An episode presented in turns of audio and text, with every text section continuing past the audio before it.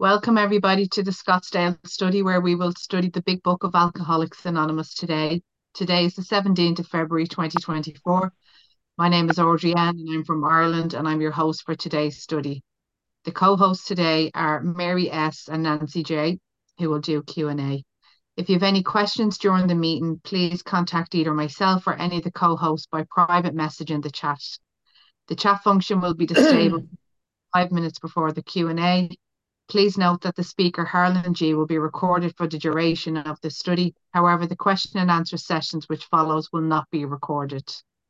We ask if you can please make sure to keep your microphone on mute at all times during the study.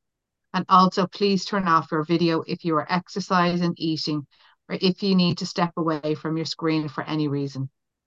During the meeting, we will post the link for the seventh tradition, and this money goes towards the cost of the Zoom account, uploading our recordings, and we also send contributions to Intergroup, Arizona Serenity in the Desert, and, Weather, and World Service Organization. We will post these in the link, the link in the chat function. And we will also post the recordings from the previous weeks. I will now hand you over to Harlan G, who will take us through the big book. Thanks, Harlan. Thanks, Audrey. Thank you very much. And I hope everybody's having a great Saturday. It's going to be about 75 degrees here today in Phoenix, in Scottsdale. And I hope that it's beautiful wherever you are. And whether you're listening on uh, podcast or whether you're here right now, I hope you're going to have a great day. I am so excited to be talking about Bill's story because I'll let you in on a little bit of a secret. This is one of my favorite chapters. There's just so much information in here and the unfortunate reality is is that so much of it is missed unless you know what it is you're looking for so much of it can be missed and we've been talking about bill wilson and we've been talking about the fact that bill's story was originally uh, slated to be in the back of the book. It was going to head the story section in the back of the book. Well, this guy, Tom Uzzell, was brought in in uh, late 1938 and early 39 uh, to edit the content. And Janet Blair was brought in to edit the grammar, to edit punctuation, things like that. And Tom Uzzell took Bill's story and he chopped off about half of it. Bill, Bill had all kinds of details about things that Uzzell felt was just not going to serve anyone. So he cut it almost in half, but he did something else. He took Bill's story and he moved it from this section of the book uh, where the stories appear, and he moved it to this chapter. It used to be chapter two because the doctor's opinion was chapter one, and Bill's story was originally chapter two. There is a solution with chapter three, and so on. Well, he moved it, and the reason he moved it is this is the purpose. Bill's story is such today that in order for me to identify into Overeaters Anonymous, it's easiest for me to do it if I can look at the way Bill thinks and compare it to the way I think, and look at the way Bill drinks and see if it's not the way I eat.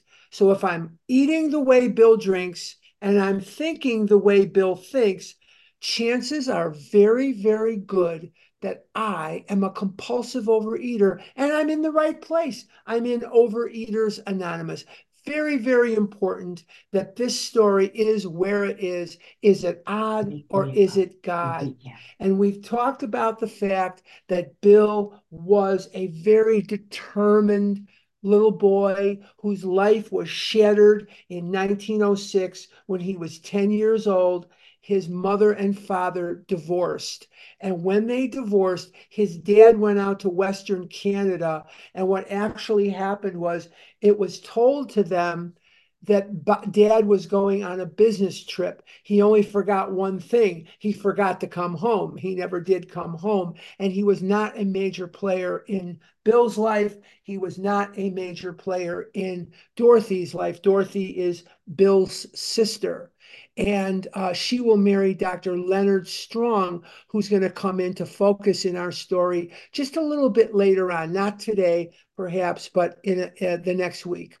Okay, now Bill was a very smart and very determined child. He suffered from an inferiority complex. He was very traumatized by the divorce of his parents, and he never felt quite up to being in the world. And he looked at life, he looked at people, and he saw them walking and talking, and he saw them living their lives. And he perceived, although this may not be true that they were, he perceived that they were happier than him, more secure than him. He perceived that they would go by and that they sort of had an instruction manual that he did not have.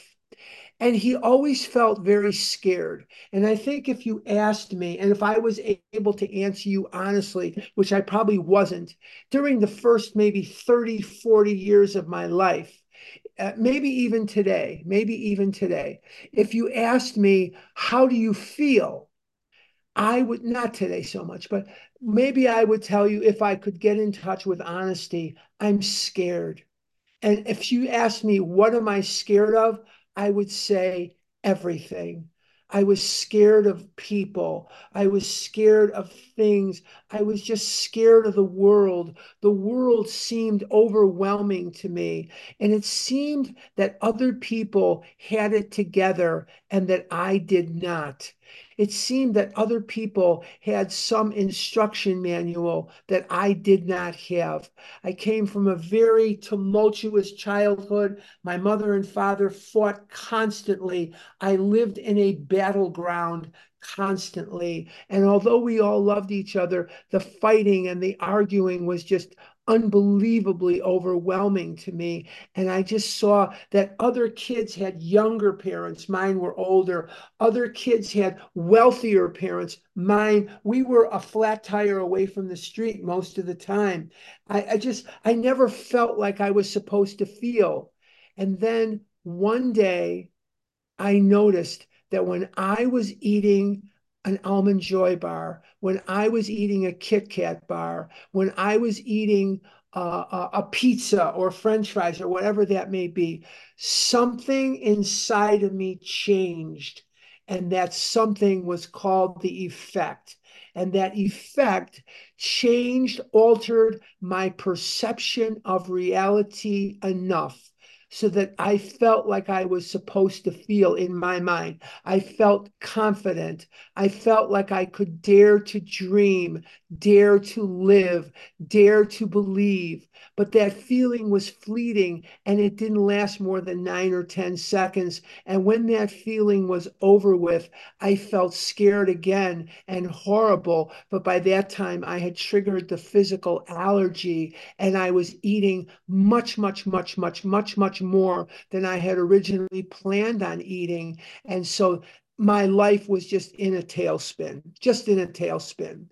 Bill's story, and we're going to visit that again today, illustrates another thing that is very, very important for us to know. And that is that the disease is not only about a physical allergy, it's not only about a twist of the mind, it's not only about a mental blank spot, which makes it so that we forget the horror of the binge of a day, a week, a month ago, an hour ago, but it is also about the fact that the disease is permanent. It never goes away.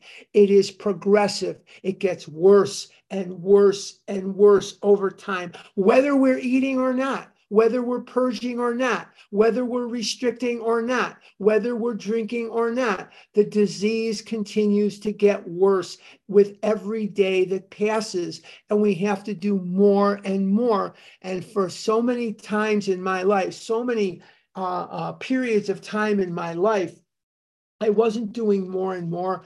I was doing the same or I was doing less. And the disease caught up with me and it tackled me from behind and it it just it just had me in its grip and I couldn't understand what was happening. I didn't know if I was crazy, but I knew one thing I didn't want to live in this world.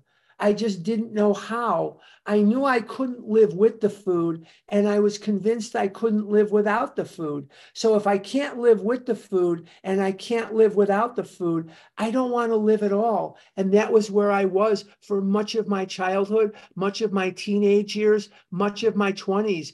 I was absolutely begging God for death most of the time. I never was going to actively kill myself, but I might as well because I was on, I was, I was death by Dorito, death by Dorito, death by Almond Joy, death by Reese's Peanut Butter Cup. Well, that was my life. And Bill's story up to this point illustrates that beautifully because in the first eight pages of Bill's story, and we're, we're halfway done with the first eight, it is about Bill's plunge into the nadir of his alcoholism. It is about Bill's plunge into the abyss of his addiction.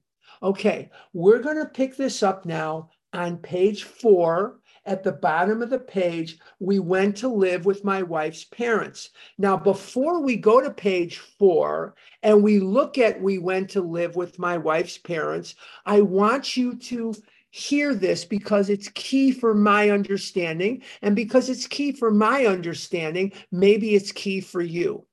We are all products of our time and our place. We are products of our time and our place.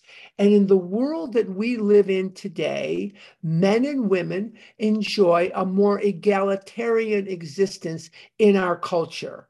Egalitarian meaning equal. So in the, in the culture of the 1920s, in the culture of the 1930s, this was not an egalitarian culture. This was a culture of male dominance. The men were expected to be the breadwinners. The men were expected to support their wives. The men had expectations put upon them by society that if they couldn't live up to those expectations as the breadwinner, the provider, what have you, they were looked upon uh, as less than rather than equal to or more than. Okay, so we are all products of our time and our place. Very important for me to remember that. And I'm thinking it may be important for you to remember that too. Now, again, before we begin this paragraph that begins on page four, we went to live with my wife's parents. I want to give you a little bit of a background on what is happening here. The year is 1931. And in 1928 and in 1930, Lois had two ectopic pregnancies. And the second of the ectopic pregnancy resulted in hemorrhaging where she almost died. Now, this was in the days when doctors made house calls, and Lois could not reach her doctor. There were no cell phones at that time, there was none of that. And she couldn't reach her physician. So her father, Dr. Clark Burnham, Lois is a Burnham. Lois's maiden name is Burnham. Um, and her father, Dr. Clark Burnham, was a surgeon, a gynecologist, and he was a genetics doctor. He was a surgeon, a gynecologist, and a genetics doctor. She calls her father and he's she says dad i cannot stop the bleeding i don't know what's going on i fear that i've lost the baby i, I am you know i'm certain something is extremely wrong here so he comes over to the house and he leaves a note on the kitchen table as they are taking Lois to the hospital. And he says, We're going to Roosevelt Hospital. Roosevelt Hospital is in Manhattan, it's in New York. Lois and Bill were living in, in uh, par- on Park Avenue at that time in Manhattan. And he says, We're going to Roosevelt Hospital. Meet us there as soon as you can.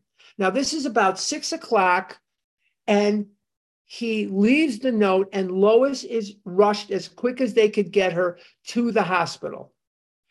Nine o'clock the next morning, In comes Bill Wilson to the hospital. He stinks to high hell. It is apparent from the odor and the, the, the visual that he has not only pissed in his pants several times, but he has vomited on himself several times. He has not brushed his teeth. He has not changed his clothes. He stinks. And by this time, Dr. Burnham has spent the entire night in the hospital putting his daughter back together. And he leaves. Uh, now it's the next morning. He's got his own patients, his own duties in the hospital, but he leaves a note at the nurse's desk. No one is to be admitted to my daughter's room as a visitor without seeing me first. Because he wants to know where in the hell was Bill Wilson for the entire night? Where the hell was this guy? The next day, Bill comes to the hospital. Now, I want to also tell you something. Dr. Burnham and Mrs. Burnham were no big fans of Bill Wilson before this. First of all, he's younger than Lois. Second of all, he comes from the wrong side of the tracks. Bill came from East Dorset, Vermont, and the Burnhams had a summer home in Manchester, Vermont. Manchester, Vermont is right across from East Dorset, and it is where the wealthy have summer homes or the wealthy go to, to live. And the Burnhams and the Thatchers both have summer homes there, as do the Hazards. That's Rowland Hazard's family. That's Ebby Thatcher's family. And if you're keeping score at home, it's also Lois Burnham's family. So when they say they went from city to country, city to country, the country was Vermont, was Manchester, and the city, of course, was New York. So here are the Burnhams, and they're looking at this Bill Wilson that their daughter is goo goo gaga in love with, and they think he's a putz. He's from the wrong side of the tracks. He's younger than Lois, but there was something else that Bill did constantly that Dr. Burnham and Mrs. Burnham didn't like. He was constantly trying to push stock on Dr. Burnham so that Dr. Burnham would buy stock. Dr. Burnham was not really much of a risk taker, uh, and he really resented the fact that Bill did this constantly. And Bill would throw in their faces, the Burnhams, throw in their faces how well he was doing. Look, I just bought your wife this dress. I just bought your wife this fur coat. I, you know, again, product of the time. Fur coats were very in fashion, very très chic at that time. Now, if you wear one, you probably get blood thrown on you by you know somebody because it's it's considered very uh, very bad, very um, inconsiderate to animals. That's the word I was looking for. You know, it's very cruel to the animals to wear a fur coat. But in those days, it was considered wonderful. You know, chinchilla and mink and and a fox and all this other stuff. It was considered very, very très chic. Well, let's take a look at this. And the Burnhams didn't like Bill Wilson. Now the ectopic pregnancy thing comes up, and Bill is drinking more and more and more and more. Well, they didn't like him more and more and more and more. They liked him less and less and less and less. And they kept saying to Lois, You don't need this. You can do better. So now, with all that I've told you, let's take a look because Bill Wilson is coming back from Canada. Remember, he went out to next morning after the after the Great Depression started. He goes to Canada and he's living out in Canada for the rest of 29, 30. It is now 31, 1931. And let's pick it up at the bottom of page four. We went to live with my wife's parents. Again, this is very traumatic. Could you just imagine you are going to live under the same roof, not because you choose it, not because they are inviting you, not because of something positive. You are going somewhere to live where A, you're lucky to have this roof to put over your head. And B, they don't want you there. They don't like you. They think you're a yutz.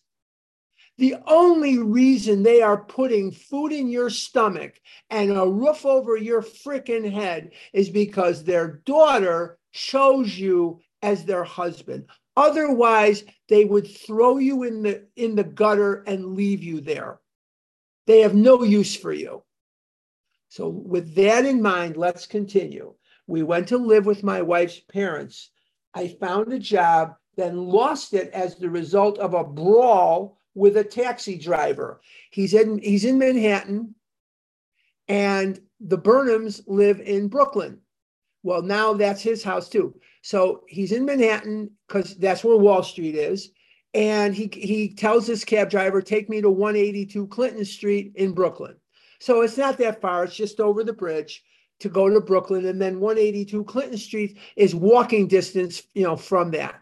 So I've been there, and I hope when, when we next go to uh, uh, Vision uh, Convention, it won't be this year, but next year, when we go to a Vision Convention, you'll go to 182 Clinton Street and you'll go to Stepping Stones. That is my wish for you. That is my sincere wish for you. Stepping Stones is a must for you, as is 182 Clinton Street. So you can stand there fresh skinned and glowing too. Okay, now, bottom line is, is that he he can't pay the cab driver. So he's convinced that lois is going to have some money. He goes in she's sleeping he goes in her purse there's no money there's no cash. He can't pay the guy. So he goes out there to tell the guy you know some bs you know how i'm going to pay you and blah blah blah. Well the guy starts swinging. You know he gets into a fight with this with this cab driver and he loses this job opportunity that he had the times were very different then. All right, mercifully, no one could guess that I was to have no real employment for five years. For five years, or hardly draw a sober breath. My wife began to work in a department store, coming home exhausted to find me drunk. She's going to work at Macy's. Lois was an interior decorator. She went to work at Macy's and she made $19 a week salary. And with commission, she was making about $26, $27 a week. She was an interior decorator at Macy's. She also worked, I think, at a couple of other, I know one at least, uh, other uh, department stores, but she never made more than that. But that was a livable wage at that time uh, if, if you were going to live very meagerly. So the bottom line is his wife is working. Here's the big shot. Remember when we read the words, I had arrived? Remember when we read those words? Remember when we read the words, my judgment and ideas were followed by many to the tune of paper millions? Do you remember on page three, we read the words, uh, the great boom of the late 20s was seething and swelling?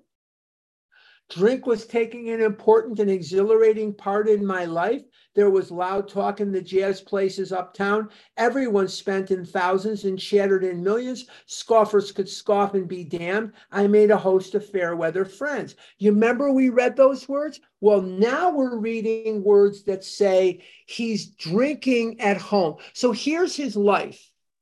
She goes off to work.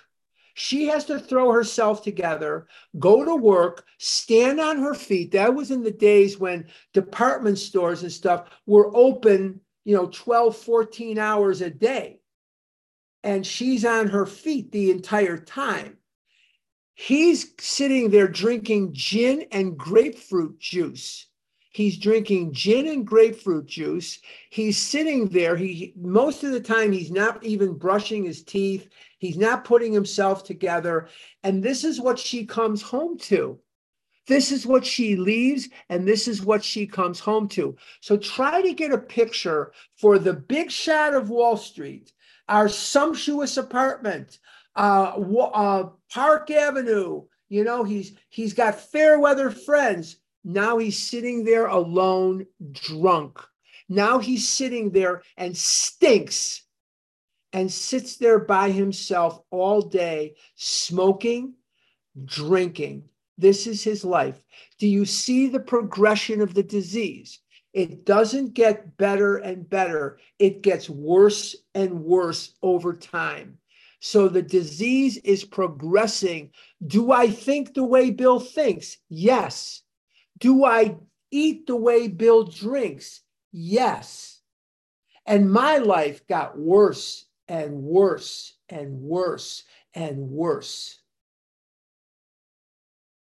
Do I relate to Bill Wilson? You bet I do. You bet I do. Let's go to the top of five. I became an unwelcome hanger on at brokerage places. He was once the fair haired boy. He was once one of the darlings of Wall Street. He was once the guy, the prince living on Park Avenue. He was sought after. His ideas were followed to the tune of paper millions. And here he is. They don't want him around. He smells. He's drunk. They don't want him there. That's how quick it turned. Page five. Liquor ceased to be a luxury. It became a necessity. Now, I could do a whole retreat you want me to come to your town? We're going to do a retreat. I could do a whole retreat just on this sentence. I could do Friday night, Saturday all day, Sunday morning, get you out the door by noon with a lot I still didn't say. Okay. I could do six, seven hours just on this sentence alone. Liquor ceased to be a luxury, it became a necessity. When I was a little boy, my mother would give me a peanut butter and jelly sandwich, or I would steal some corned beef or some salami or pastrami or tongue or roast beef or brisket out of the refrigerator because that's the business my dad was in was deli meats. And I would take it and it would get me high as a kite or I would take, you guys won't remember Salerno butter cookies. I grew up in Chicago. I'm born and raised in Chicago. And they used to have a, a commercial Mommy, what is it, dear? I want a Salerno butter cookie. And there were holes in the middle of them and we would take these cookies and put them on our fingers. And then we would have these cookies on our fingers, and it looked like big rings. But anyway, I could go through a whole box of Salerno butter cookies by the time I was very, very young, maybe six or seven. I could eat a whole box. But um, you can take the boy out of Chicago, but you can't take Chicago out of the boy. You just can't. I am who I am. I'm a product of my my generation. I'm a product of Chicago too. That's where I was born and raised. I went to Mather High School, graduated in 72. So anyway, it became a necessity. So what would get me high on food when I was 6 would no longer do me much good by the time I was 10. And by the time I was 15, I needed more food. So these occasional binges were not going to cut it. I was eating constantly, constantly, constantly. And in my life with my parents, meals were just a break in the snacking. They were just a break in the binging. I would eat my way to the meal, then I would have the meal, and then I would start eating immediately after the meal was over. So it was just one continuous situation. How many meals did I eat a day? Essentially one. I would start in the morning and I would eat all day long. And that's how I lived after a certain point in my life, especially once I had more money and I had a car, I had mobility, I had more independence. And this was my life. And it was horrible. It was just horrible. Do I relate to Bill Wilson? Yes, I do. Do I identify? Yes, I do. Do I think the way Bill thinks? Yes. Do I eat the way Bill drinks? Yes. Let's continue. Bathtub gin, two bottles a day. Often three got to be routine.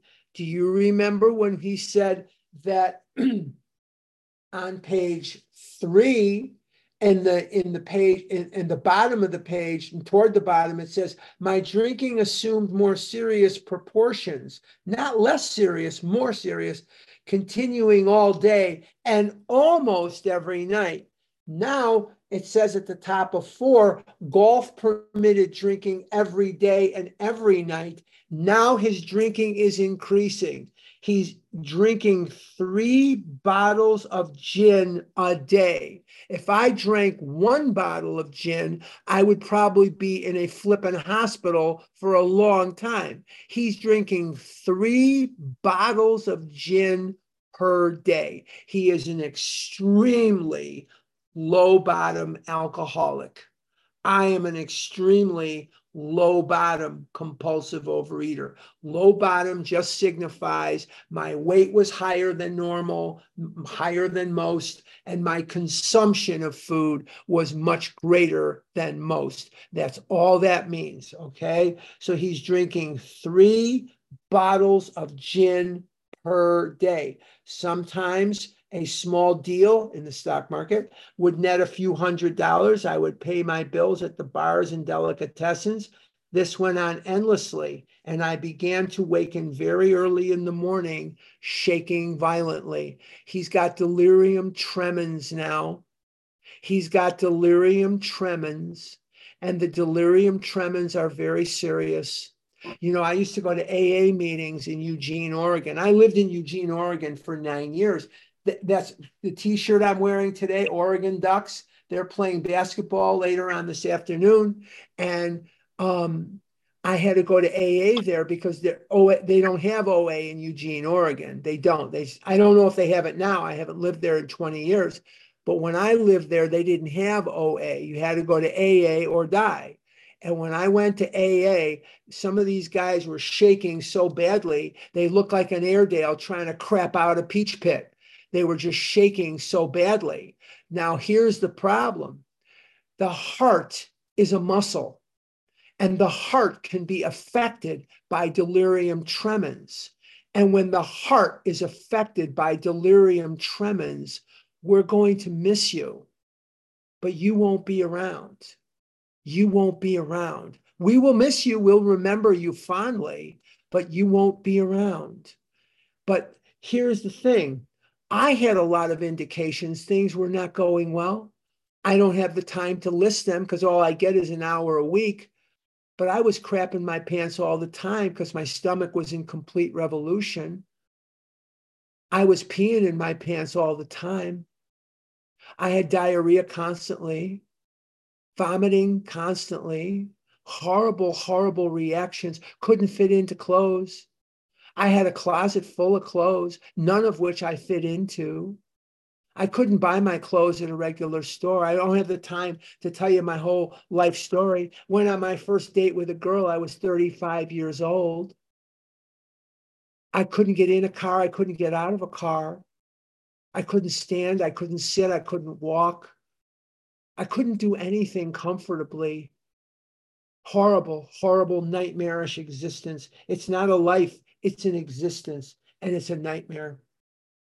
I began to waken very early in the morning, shaking violently. A tumbler full of gin, followed by half a dozen bottles of beer, would be required if I were to eat any breakfast. So now he's drinking three bottles of gin a day and a half a dozen bottles of beer. That would get a rhinoceros reeling. That's how much liquor he's consuming on a daily basis. A hippopotamus wouldn't be able to walk through the river in Africa. He'd be falling on his face if he drank that much liquor. And the amount of food I was consuming was unbelievable.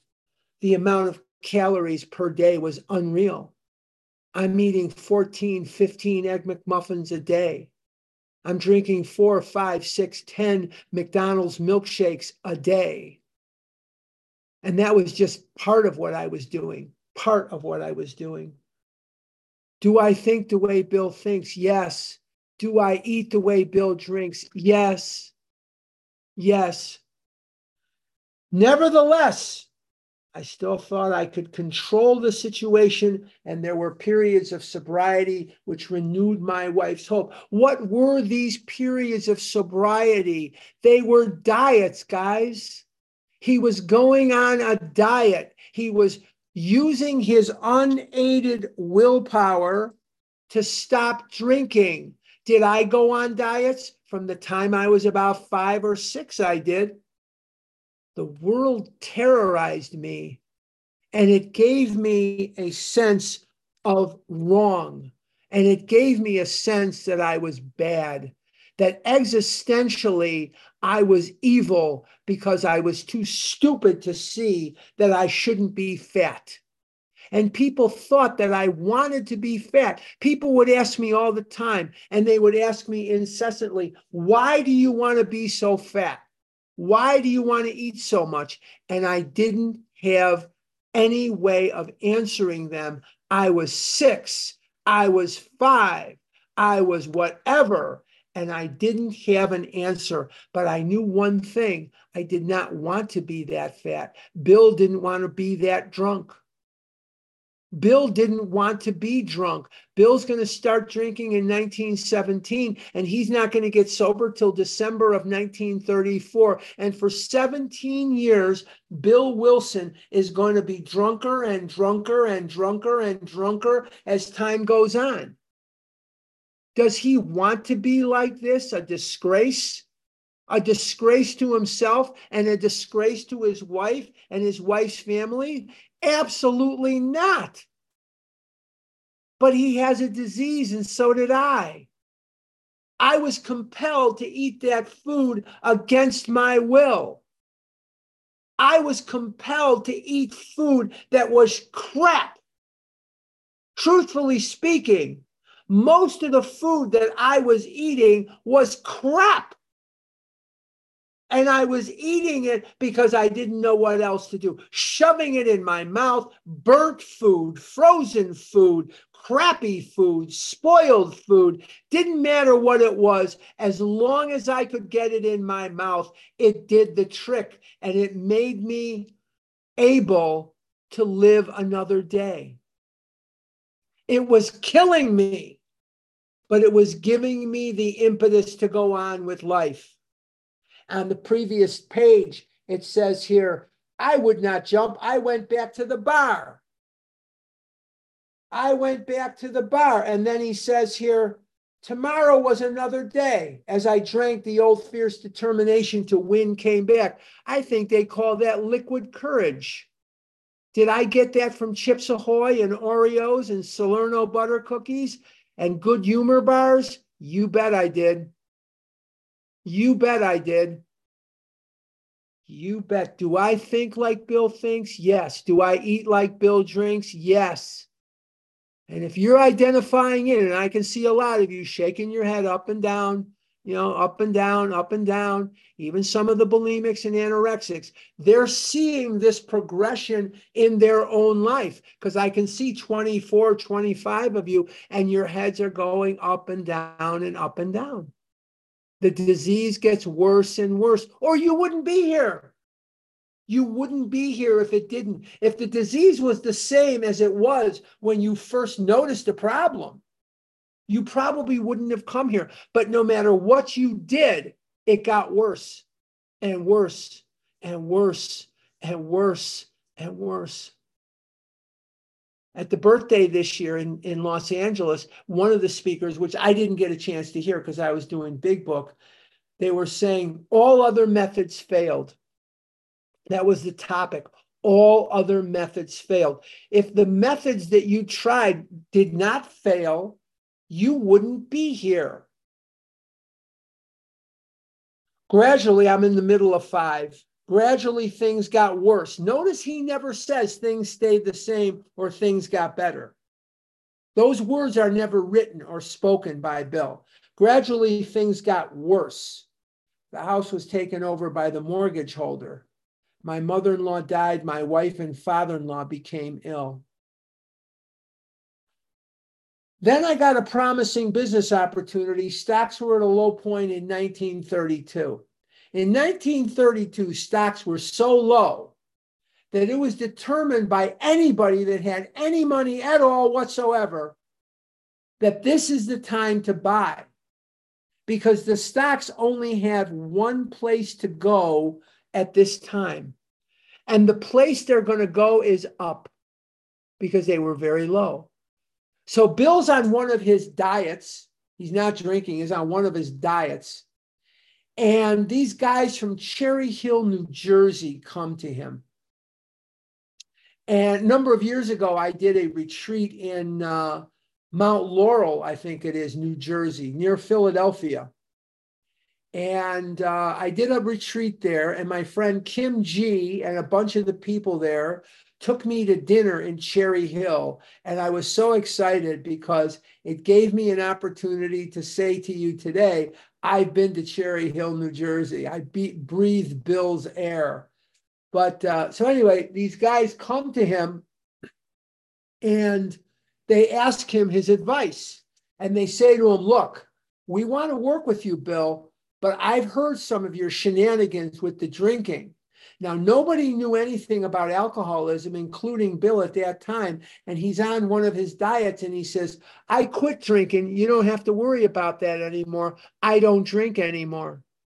So they say, okay, we'll meet at a hotel in Cherry Hill, New Jersey. This is 1932. I had somehow formed a group to buy, back to the paragraph. I was to share generously in the profits. Then I went on a prodigious bender and that chance vanished.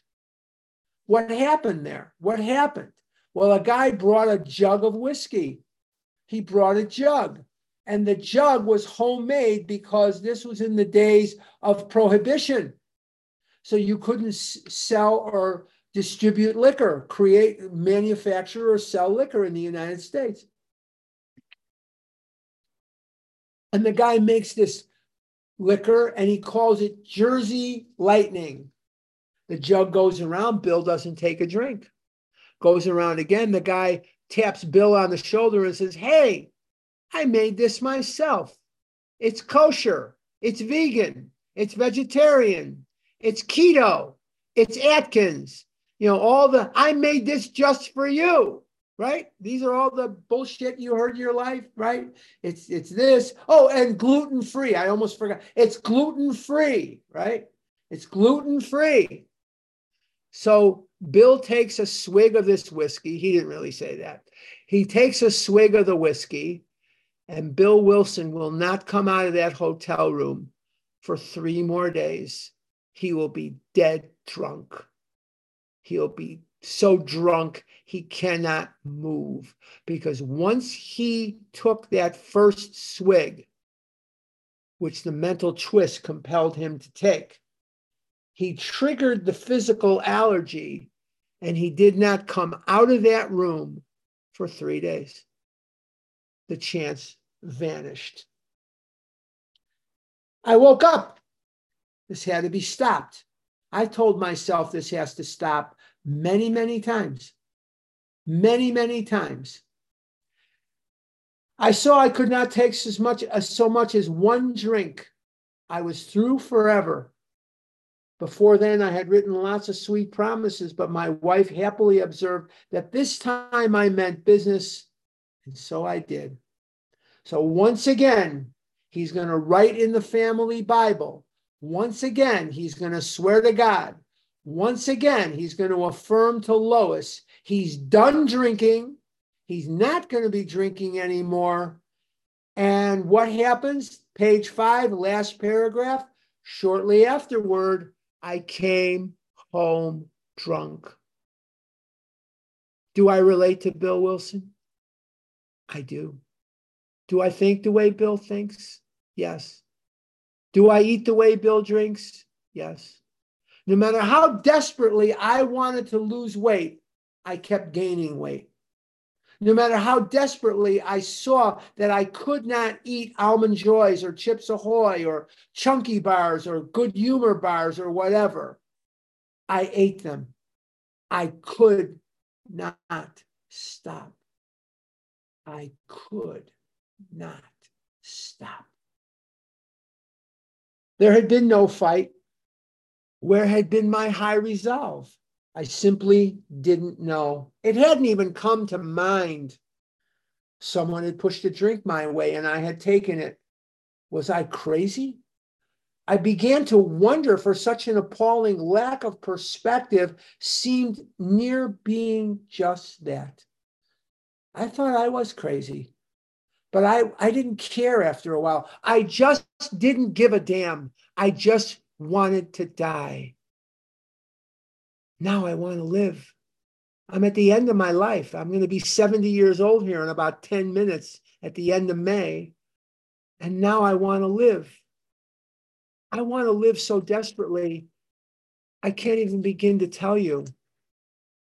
I have something, someone to live for. And I want to live, but I don't know how much more time I have. I don't know. I've done immeasurable damage to my body.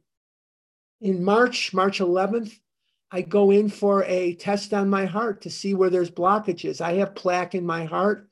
I have some blockages. Are they worse? Do, do I need any, you know, do I need a stent? Do I need open heart surgery? Do I need whatever? Because they have to keep an eye on me because of the things I did to myself. That scares the crap out of me. It's not much longer now. It's in March. I got to do it. So, what's that going to reveal? Well, try that on for size. I want to live. I just want to live. I wish I had a time machine to go back with what I know now, but I just want to live. Bottom of five, renewing my resolve, going back on my diet. I tried again. Sometime passed, and confidence, top of six, confidence began to be replaced by cocksuredness. I could laugh at the gin mills. Now I had what it takes one day I walked into a cafe to telephone. In no time, I was beating on the bar, asking myself how it happened. Let's stop right there. I got into tops, take off pounds sensibly. I don't know that they have that anymore. And I don't know that they had that in your part of the world.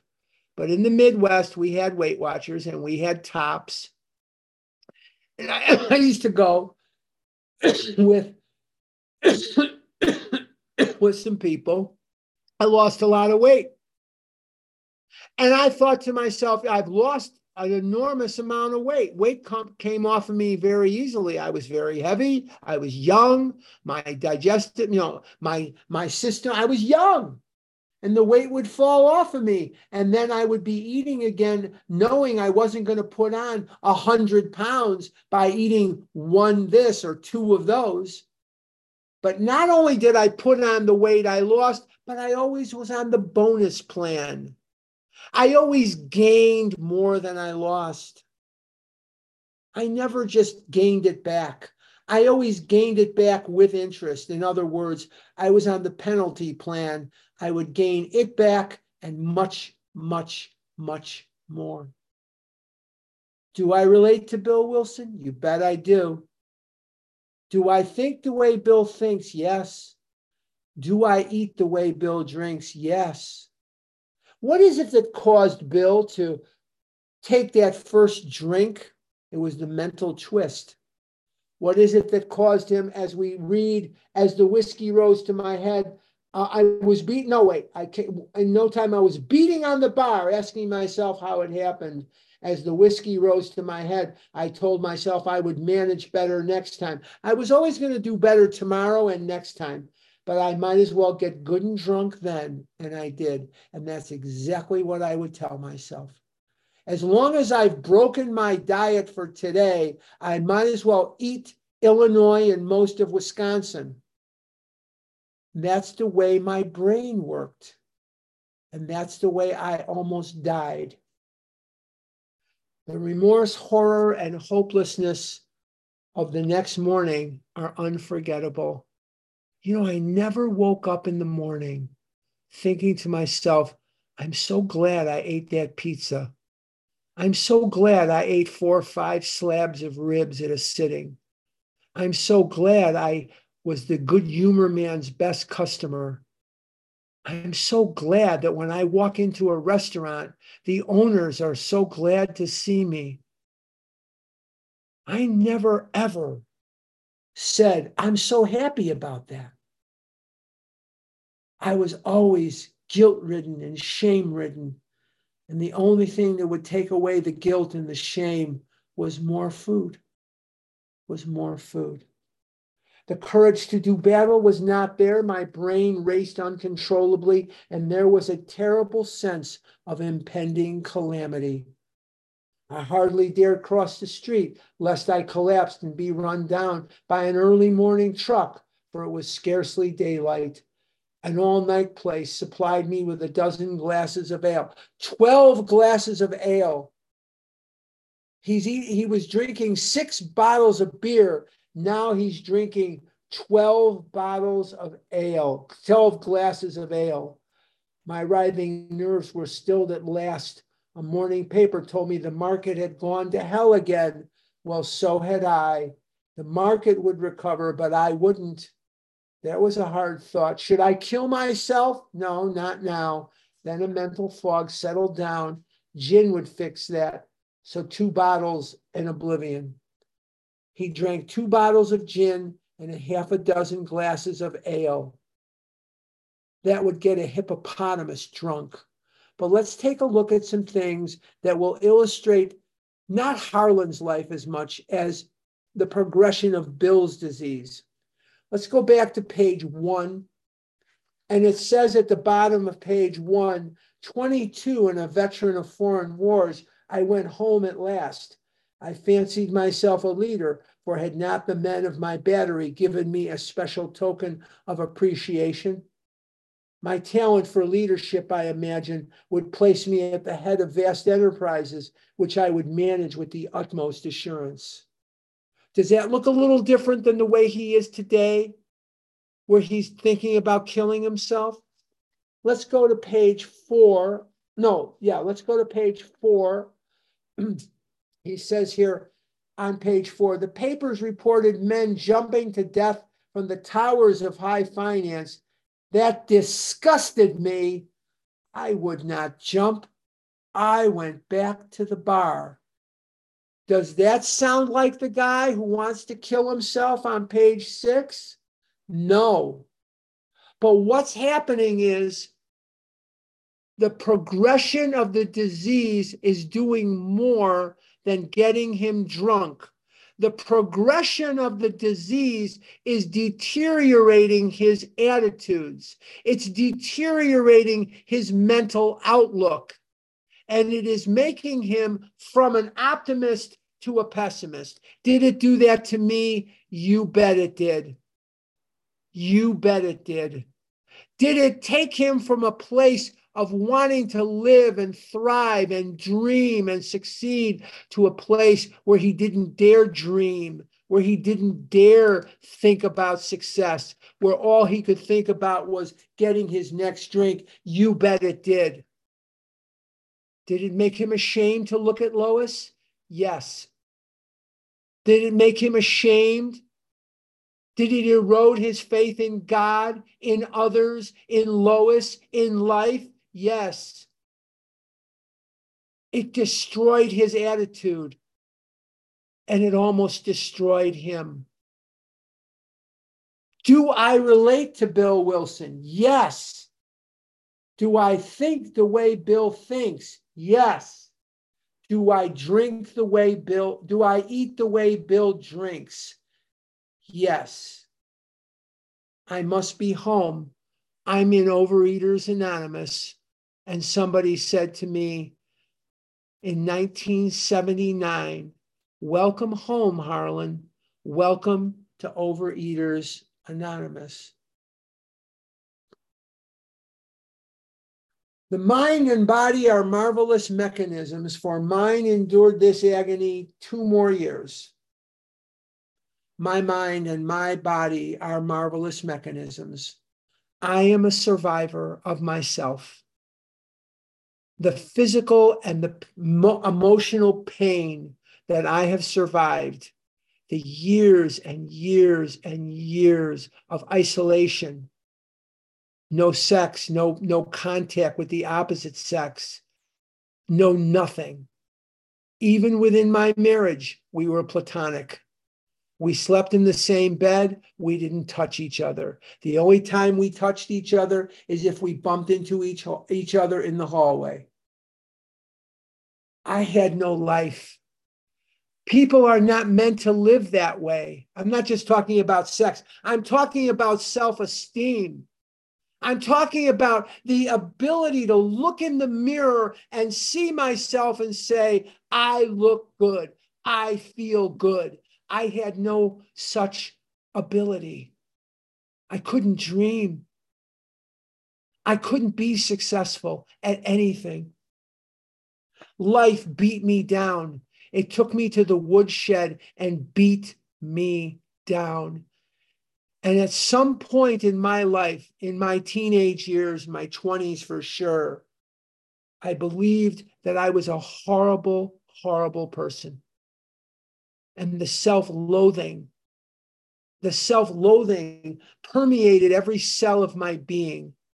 And when I would look at myself either in a mirror or in a reflection of a store window, I hated what I saw. I hated what I saw. And the time passes me by. And it makes me sad today. What I've lost makes me sad. And we're not supposed to shut the door on the past, nor no, we're not supposed to regret the past, nor wish to shut the door on it. But my past haunts me. I've had the promises come true in my life, but my past does haunt me. What I missed out on haunts me. And why? Why did I miss out on all this stuff? Why was I punished like that? That's what I thought. I was being punished. I didn't know. I simply did not know what I had done to anybody that would make it so horrific that I too live in the world, just like you guys, with a family that I didn't have, and a love that I didn't have, and a sense of togetherness and belonging that I didn't have. And the first glimmer of that was when I came in here. The mind and body are marvelous mechanisms, for mine endured this agony two more years. Now we're going to come back to that paragraph when we rejoin next week. I hope that this has been helpful because this story, Bill's story, is a story to be studied.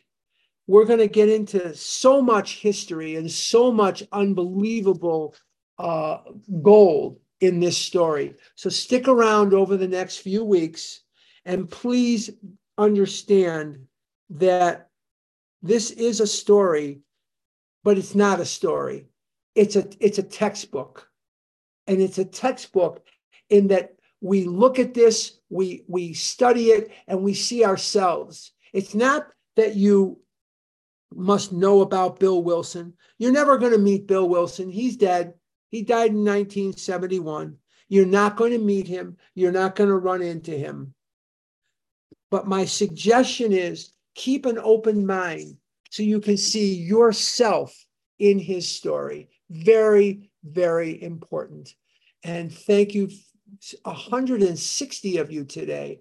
I'm blown away. I am absolutely blown away by it. So, anyhow, um, I hope that you will have a great day. Oh, just a few announcements before I turn it back to you.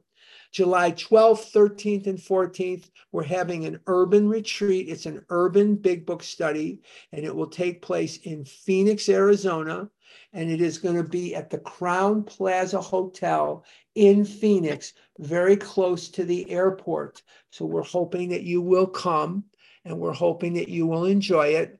Another announcement is that tomorrow night, uh, Monday night, on our Scottsdale group is a business meeting. So we're hoping you will attend. We would rather make decisions with you than make decisions for you. So those two announcements. And the other third announcement is this on March the 10th, daylight savings time will come back.